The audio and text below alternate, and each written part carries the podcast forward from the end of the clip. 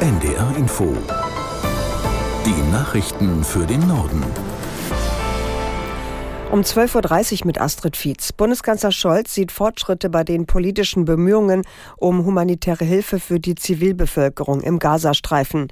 Er äußerte sich nach einem Gespräch mit Ägyptens Präsident al-Sisi in Kairo. Welche Bedeutung Scholz Krisendiplomatie im Nahen Osten haben könnte, dazu aus Kairo Tina Hassel. Das Gespräch war immer wichtig, aber es ist jetzt noch viel wichtiger geworden, denn der Kanzler ist derjenige jetzt, der eben äh, in den letzten beiden Tagen ganz wichtige ähm, Ansprechpartner auch aus der arabischen Welt hatte, eben ja gestern Morgen den jordanischen König, jetzt äh, als Sisi. Und das ist eine besondere Verantwortung.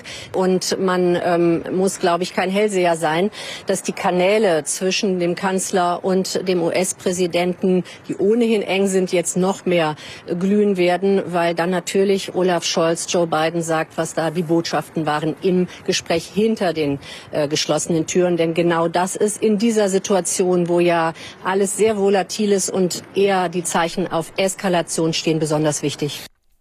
Nach dem Raketeneinschlag in einer Klinik im Gazastreifen geben sich Israel und die radikal-islamische Hamas gegenseitig die Schuld. Das israelische Militär veröffentlichte Luftbilder, die belegen sollen, dass es sich bei dem Geschoss um eine fehlgeleitete Rakete der Terrorgruppe Islamischer Dschihad handelt. Eine unabhängige Überprüfung der Vorgänge in Gaza ist derzeit nicht möglich. Unterdessen ist US-Präsident Biden zu seinem Besuch in Israel eingetroffen. Er drückte sein Bedauern über die Toten aus, die es bei dem Einschlag gegeben hat. Er sagte am Rande seines Treffens mit Israels Premierminister Netanyahu aber auch, es sei aufgrund dessen, was er gesehen habe, klar, dass, so wörtlich, die andere Seite und nicht Israel verantwortlich sei. Das Europäische Parlament hat den Terrorangriff der Hamas und den israelischen Gegenschlag und die Folgen diskutiert.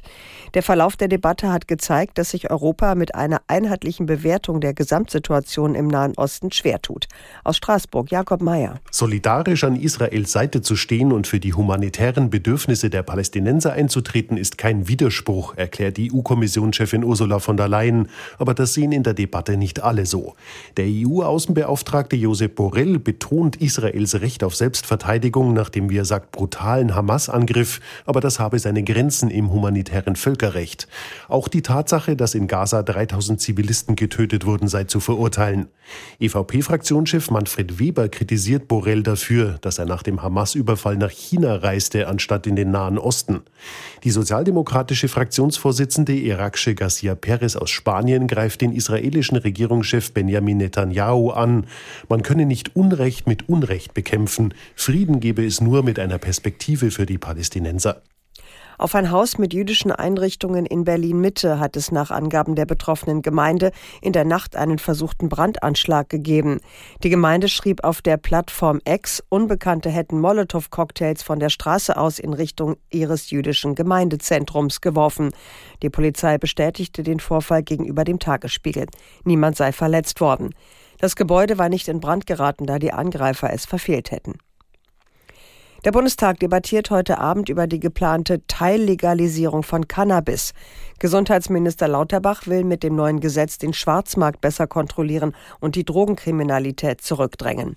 Die Pläne sehen unter anderem vor, dass Erwachsene bis zu 25 Gramm Cannabis straffrei besitzen dürfen. Kritik kommt unter anderem von der Bundesärztekammer. Die Mediziner befürchten eine Verharmlosung von Risiken und Entwicklungsschäden bei jungen Menschen. Der Richterbund warnt vor zusätzlichen Belastungen der Justiz durch neue Bußgeldbestände. Die Bundesregierung hat 243 Millionen Euro Schadenersatz für die gescheiterte Pkw-Maut ausgezahlt. Auf die Summe hatten sich Verkehrsministerium und die eigentlich vorgesehenen Mautbetreiber nach einem Schiedsgerichtverfahren geeinigt. Aus Berlin Uli Haug. Nach Angaben der deutschen Presseagentur hat das Verkehrsministerium zudem ein angekündigtes Gutachten beauftragt. Es soll Rechtsfragen zu möglichen Schadensersatzforderungen gegen Ex-Verkehrsminister Andreas Scheuer, CSU, klären. Außerdem soll das nie angewendete Gesetz zur Einführung der Pkw-Maut von 2015 jetzt formell aufgehoben werden. Geplant ist dies mit einem Gesetz zur Ausweitung der Lkw-Maut, das der Bundestag an diesem Freitag beschließen soll. Immer mehr Erwerbstätige werden wegen psychischer Belastungen krank. Das geht aus dem Fehlzeitenreport der Krankenkasse AOK hervor.